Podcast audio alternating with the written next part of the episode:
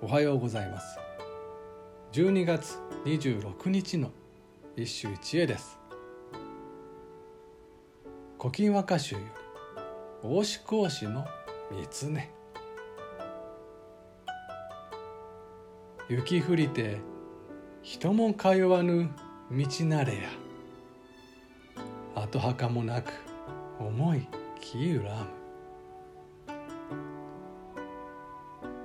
雪降りて人も通わぬ。道なれや跡墓もなく重い木揺らむ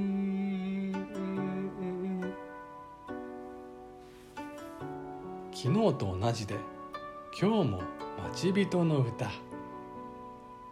しかし和歌で待つといえばほとんどかなわぬ虚しき夢だがこれが雪で冷たく閉じられた里である。もう絶望的だ。雪が降って誰一人通わない道だから。私の思いなど跡形もなく消えてしまうだろう。読み人は大志講師の三つね古今歌人らしく雪と跡気湯と丁寧に縁語を読み込んだ歌だ。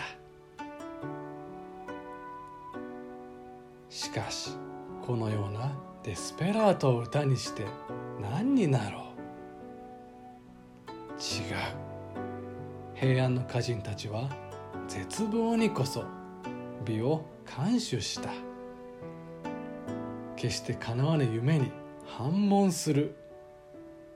その様自体になんと美しさを見いだしたのだ。以上今日も素晴らしい歌に出会いました。